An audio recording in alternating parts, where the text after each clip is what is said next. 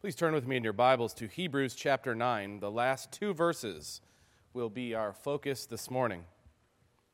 Here we have two verses that really serve as a capstone to the magnificent teaching that we have seen the author of Hebrews give uh, in these uh, recent chapters, in particular, about the priesthood of Jesus Christ. In particular, the fact that he is our mediator, he is our go between, he is the reason why we could stand before God the Father because of the blood of God the Son sacrificed on our behalf.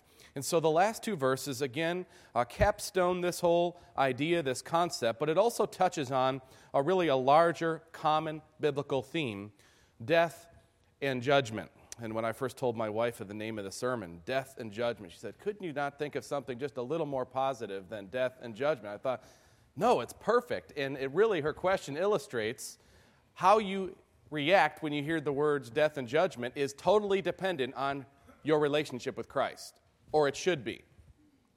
Hear God's word, Hebrews 9, verse 27 and verse 28. And just as it is appointed for man to die once, and after that comes judgment, so Christ, having been offered once to bear the sins of many, will appear a second time not to deal with sin, but to save those who are eagerly waiting for him. Let us pray. Lord Jesus, just as you did with your disciples on the road to Emmaus, open our minds to understand the scriptures. For it is in your name that we pray. Amen. Have you ever thought about the fact that uh, much of what happens in life has at least two opposing perspectives on that event? The same event can be devastating to one party, yet completely glorious and tremendous for the other party. Think of just the natural world. Uh, not too long ago, I happened upon, I was at a, a, farmer's field and I saw a dead steer laying there. And it wasn't a pretty sight, as you can imagine. And I thought, and the farmer explained how this, this uh, steer died, and it was a painful death. And I thought, that's just, what a terrible thing. But I also noticed it was being eaten by various things, as you can imagine. I thought, what an irony. You've got this terrible death that happened to this animal, while other animals basically get their survival from it, feast on it. Tragic for one, but tremendous for the other. Think of other uh, things like this. When a hurricane, like we've seen, or a furious storm hits a city, it's tragic and it's difficult for the citizens and their property. Yet, for construction workers and repairmen, a couple of who I know from the Kansas City area, now will have work for months, can provide for their families for a steady uh, period of time, unlike times that have preceded. It's hard to know how to feel about that. Same event, but really two different perspectives. A heavy or steady rain could be exactly what the farmer needs, yet that same rain could mean a terrible flood for those living on the banks of a river the same event can be devastating to one party and tremendously glorious for the other. I would submit to you, my brothers and sisters, there are two sure events that every human being will undergo. These events can be devastating to one party and tremendously rewarding for the other. All human beings will physically die. All human beings will stand before the judgment of Almighty God. And very simply, what we have before us in these two simple verses, of course, with all its backdrop, Jesus Christ provides us with a glorious outlook on death and judgment, depending on your relationship with Him. There are two great certainties gained from this text. Look at, let's look at the first one in the first part of verse 27. We all have an appointment with death. Verse 27 And just as it is appointed for man to die once, and after that comes judgment. Please notice it is appointed for man to die once. Man being general humanity, no one escapes this. Man will die. It is appointed for man to die. Here's the fact every hour, 5,417 people die. That's every hour. Consider recent events and their staggering death tolls and how quickly death has come upon those who were victims. And it could be any one of us. The tsunami in Asia last year, is thought to have caused the death of half a million people at least. Can you fathom that amount in really a 24 hour period or less? Even the hurricane, a much smaller death toll here, but nevertheless, at least a thousand people, really within, again, a small period of time, died. Have you been following the recent earthquake figures? It's staggering. 40,000 people. 40,000 people died. At 9:30 in the morning, they're sitting down to breakfast. Their kids are at the desks at school, and 40,000 people within a 10 to 15 second period lose their lives. Just yesterday, to break it down even more particularly to individuals, just yesterday, a 28 year old professional basketball player in the prime of his life suffered cardiac arrest and was dead before paramedics arrived. Let's just be honest. We all have an appointment with death. Only two individuals ever avoided the experience of death Enoch and Elijah. Those who are alive at the return of the Lord Jesus Christ will also be spared of the process of death, but the rest of us, probably the vast majority of us, definitely the vast majority of all who have ever lived, have an appointment with physical death. Your perspective on death depends entirely on your relationship with Jesus Christ. An early church father, Tertullian, said it well It is a poor thing to fear that which is inevitable. First, realize that death is by God's authority. Look at verse 27 again. And just as it is appointed for man to die once, the same word that's used in the book of Acts is many as were appointed unto eternal life believed. Appointed is a statement of God's decretory sentence. It is by his sovereign will. And although it's inexplicable why people die to us, and it's very traumatic and tragic to us, and legitimately so, it is never, ever outside the plan of God. There really is no such thing, truly, as an accident. Physical death itself came into creation when man sinned against God and died spiritually. You remember Adam and Eve were given a prohibition not to eat of the tree in the, in the garden, or they would surely die. Now, what that meant particularly is that their spirit, their soul would die, and then their body, being made as a body soul nexus, united to the spiritual life, began to die over time, slowly, degrading. That's when death entered. Now, wonder, wonderfully and graciously, Jesus Christ defeated death that is spiritual, eternal death on the cross. He restored spiritual life to dead people, you and I. But still, even us who are born again still will die a physical death unless Jesus comes before. A little more than two years ago, I was invited by the Kansas City Star to contribute to the Voices of Faith column in their Saturday Faith section.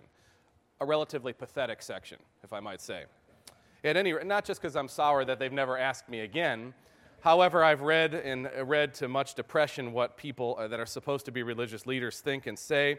In this column that I was to contribute to, uh, spiritual questions are posed to representatives of two different religious faiths. The question was posed to me and my counterpart, who is an adherent to Christian science, which is not Christian at all, I hope you know.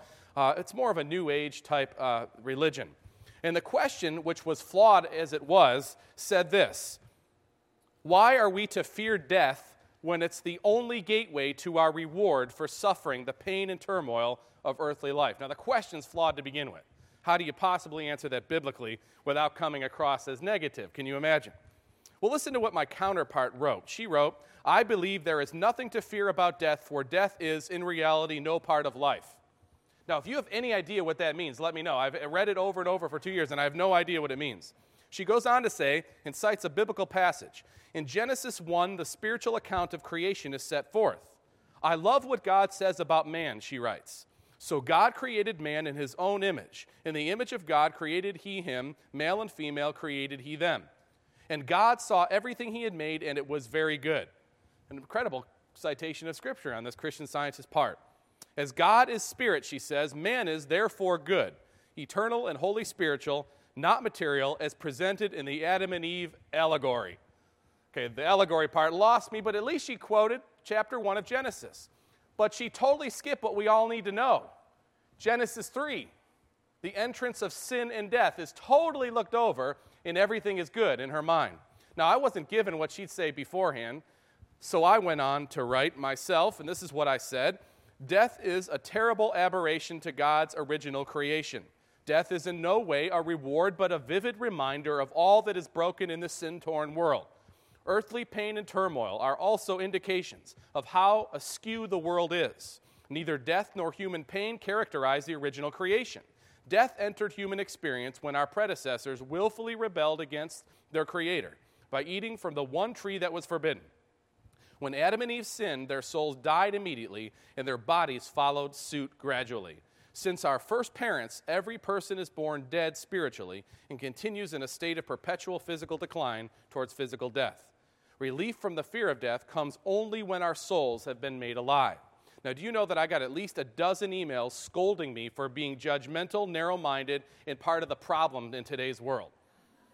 I'm serious. Needless to say, the Kansas City Star has never asked me to contribute again. All this to say that once sin entered, physical death is and became and is the just sentence. It's the just sentence that all human beings will experience. Death is appointed by God. Ecclesiastes says it well For everything there is a season, and a time for every matter under heaven, a time to be born and a time to die. Death is our common destiny, physical death. Death is the great equalizer, the leveler. One of my favorite stories is Alexander the Great, in all his many conquests, is moving through a place where he had, they had laid waste to this, this land and had taken hold of it, and there is a pile of bones. And Diogenes, the philosopher, is looking at the pile of bones. And Alexander goes to Diogenes and says, What are you looking at? What are you thinking? And Diogenes replied to him, I am looking for that which I cannot find, my dear Alexander, the difference between your father's bones and those of his slaves.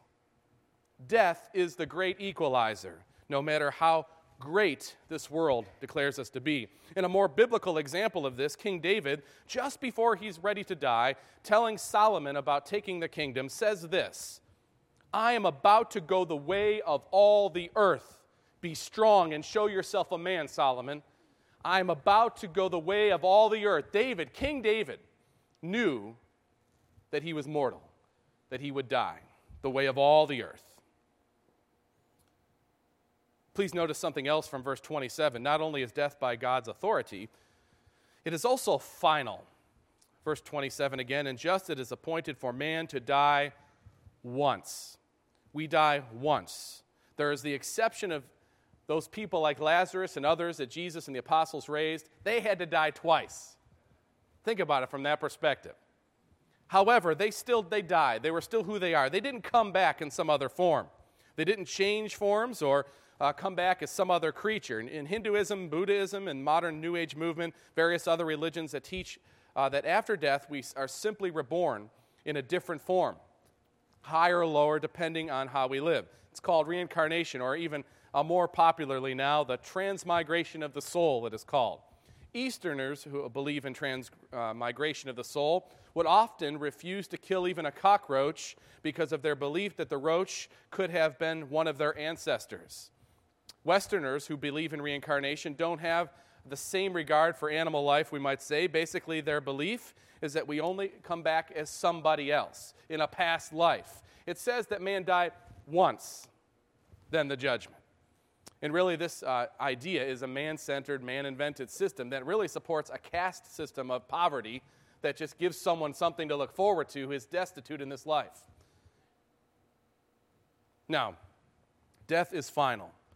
Man dies once. It's by God's authority. Let's consider for a moment regarding this great certainty several things we can take away from this. First of all, let me just ask you this question What are you doing, my brother, my sister, that will live on after you die? I'm, I'm totally serious. I could not be more serious. What are you doing that will live on after you die?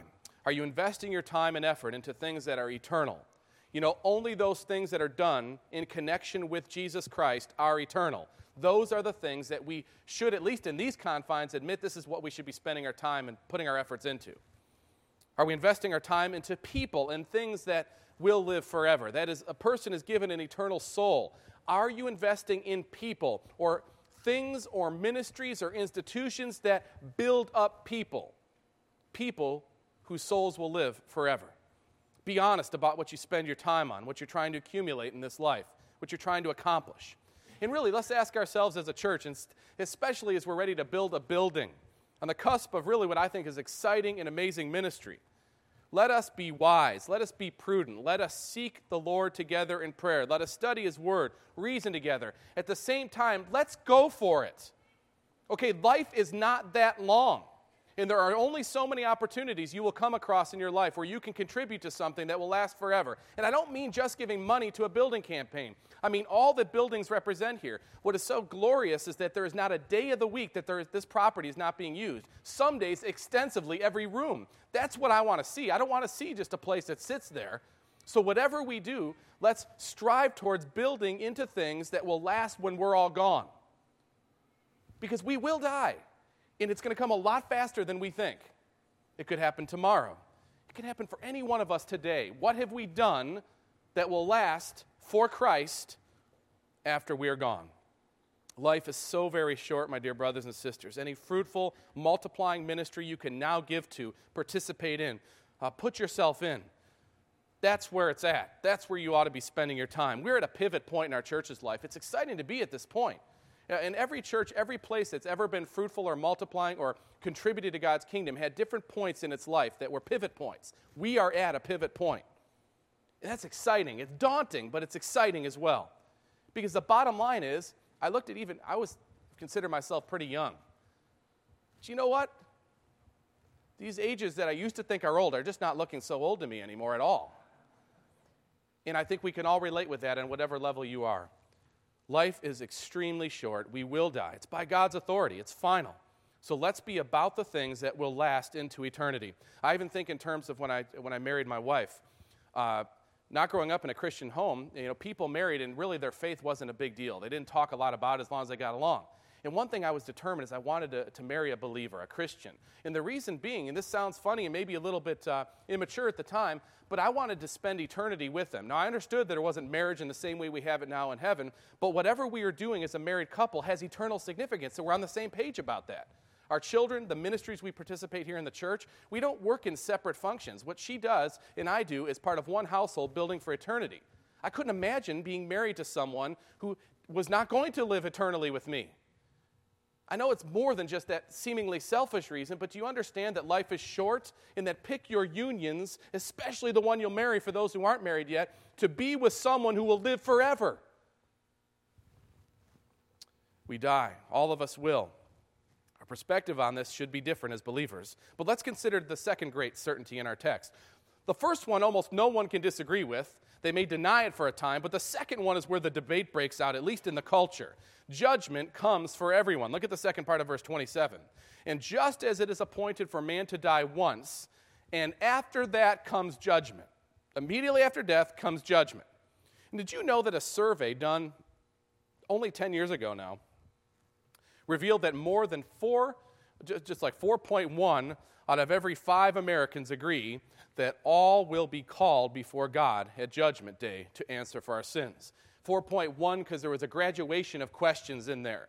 And they can answer definitely yes, definitely no, and then something in between. But most everybody believed, at least in some form, across the board, that there would be some kind of judgment after death before God. It is as if there is an innate belief in all of us, the heart of every human being, that there is something after this life and that it involves judgment for things done on earth. There are all ways to rationalize this, to say, to actually get yourself to believe, and I can't believe we do this, but we did, and I remember doing it myself at one time, that generally I'm a good person. And if you weigh what I do good from what I weigh what I do bad, the good outweighs the bad, and that will get me in. Now, that is so ridiculous when you really think about the sins of omission and commission that we commit and the true depths of wickedness in our hearts that we would ever think that that could be true for any human being, that good would outweigh bad. But even so, what, who is God that can take any amount of bad or sin in his presence? How holy could he be? How just could he really be? So, any amounts of sin on my ledger, on my side of the ledger, no matter how much quote unquote good I've done, never allows me to be in the presence of God or in his judgment. Never. In fact, we know in a general sense the scripture talks about judgment from the beginning all the way to the end of the book uh, the end of its books. But please notice that there are different ways the scripture talks about judgment. This is a very general uh, reference to just simple judgment that you and I will face. There are judgments that are there in the present time on God's people, on the nations, the end times judgment, the ultimate judgment that will come. But there's just this basic judgment we all need to be aware of that we are judged immediately upon death. Passing from death into eternity, there is judgment and where we go from there. That's the judgment we're speaking of. And God Himself, by His own authority, makes that determination, and it's based completely on who we are in relationship with. Not something we have done, not some great task that has been performed, but who we are in union with, who we are in relationship with. Ecclesiastes says, The end of the matter, all has been heard. Fear God and keep his commandments, for this is the whole duty of man. For God will bring every deed into judgment, with every secret thing, whether good or evil. Later in the book of Second Corinthians, Paul writes, For we must all appear before the judgment seat of Christ, so that each one may receive what is due for what he has done in the body, whether good or evil. Jesus himself in Matthew 25 says, When the Son of Man comes in his glory, and all the angels with him, then he will sit on his glorious throne. Before him will be gathered all the nations, and he will separate people one from another, as a shepherd separates the sheep from the goats, and he will place the, the sheep on his right and the goats on his left. The point being, and these are all different references to different aspects of judgment, but please see, no one escapes it. Judgment is sure for every person. 2 Timothy 4:1, Paul writing to this young pastor, I charge you in the presence of God and of Christ Jesus, who is to judge the living and the dead, and by his appearing and his kingdom. Jesus. Judgment. It will come. Your perspective on this totally and utterly depends on who you are standing with. In fact, let's consider just briefly what it would be like standing before God's judgment without Christ. I cannot possibly, I'm not nearly skilled enough to put into words the horror that there is in standing before a holy God without Christ. No words I can come up with can give you the dread, how horrendous it would be, how utterly unspeakable it would be. The worst earthly thought you have is far better than what it would be like to stand before Christ without, before God without Christ. Some have said that the national anthem of hell will be I did it my way. You'll stand before God. You may not be able to say it, but what you did is what God will judge your deeds. John Piper said it well in his great book, God's Passion for His Glory. Hell is unspeakably real, conscious, horrible, and eternal. The experience in which God vindicates the worth of His glory in holy wrath on those who would not delight in what is infinitely glorious. That is His Son. Thomas Watson wrote Eternity to the godly is a day that has no sunset. Eternity to the wicked is a night that has no sunrise. If a wicked man seems to have peace at death, it is not from the knowledge of his happiness, but from the ignorance of his danger. Jonathan Edwards, in his great sermon, Sinners in the Hands of an Angry God, by the way, he wrote volumes on this subject of judgment, but that's the sermon we all are probably somewhat familiar with. Listen to parts of his conclusion and let every one that is yet out of Christ and hanging over the pit of hell, because that's your state, whether they be old men and women, or middle aged, or young people, or little children, now hearken to the loud calls of God's word and providence. Later he says, Therefore, let every one that is out of Christ now awake and fly from the wrath to come. The wrath of Almighty God is now undoubtedly hanging over a great part of this congregation, he said. Let everyone fly out of Sodom Haste, and these are the last words of the sermon haste and escape for your lives. Look not behind you, escape to the mountain, lest you be consumed. I've not read one modern book on evangelistic preaching that says it the way Edward said it and the way we ought to say it more. Separation from God is as awful as it can possibly be. Maybe the only thing worse would be the very second you die and face God without Christ standing before God's judgment without Christ. When we speak of death and judgment and there's dread, that's where the dread ought to come. But let's consider standing judgment, God's judgment, with Christ. As I began the sermon, I cited several events that were disastrous for one party and glorious for the other. Such is the case with death and judgment for the person united to Christ by faith. As horrific and dreadful as it is for the person without Christ, it is as glorious for the one who's united to Christ before God's throne. Richard Baxter, a great writer, said, Rebirth brings us into the kingdom of grace, and death, physical death, into the kingdom of glory. What a different view for the person who is united to Christ, who is clothed by the righteousness of Christ. So I ask you this question How will you face death and judgment? I'm not asking, please note what I'm not asking. I'm not asking, do you think you'll die? You all know that you will unless Christ comes first. I'm not asking, do you think you will be judged? You will be. The question is, how will you face death and judgment? Can you see that the answer to this question lies with your relationship with one person, Christ? Notice verse 28 in the great advocacy of our Savior Jesus Christ. Look at verse 28, the closing verse of this chapter. So Christ, having been offered once to bear the sins of many, will appear a second time, not to deal with sin, but to save those who are eagerly waiting for him. Christ, our mediator, is here compared with us in a way. We die and are judged. Christ died and was judged. The difference, obviously, is that Christ's judgment was victory. He was righteous. In Christ, there was no sin. The punishment and judgment he received was for our sins, not his. In this way, his death and our death are not parallel. John Piper says also on this point Christ's death utterly transforms our death. Our arrival at the judgment and his arrival at the judgment are not parallel in this way. His rescues us. Do you hear what he's saying? Jesus' arrival at the judgment seat of God rescues us because of his righteousness. In other words, Piper says, the parallel between our life and Christ's life is designed to show how utterly dependent on him we are at every point in our lives and how great he is. He is the strong, saving one, and we are the weak, desperate ones. And I would submit to you that's the only posture a person can take before God. We are the weak, desperate ones, and we throw ourselves upon Christ. And what glory there is in that humble response. And please notice a couple subtleties in our text. In verse 27, you'll notice that it says, Our death is an appointment with what we deserve. It's an appointment. In verse 28, it says that Christ's death is an offering. Our death is an appointment, but Christ's death is an offering for us. Didn't have to do it, but he offers himself up for us. Another subtlety that I find very uh, deep and insightful. In verse 28, or in verse 27, it says, basically refers to all men. Men, man, appointed once to die.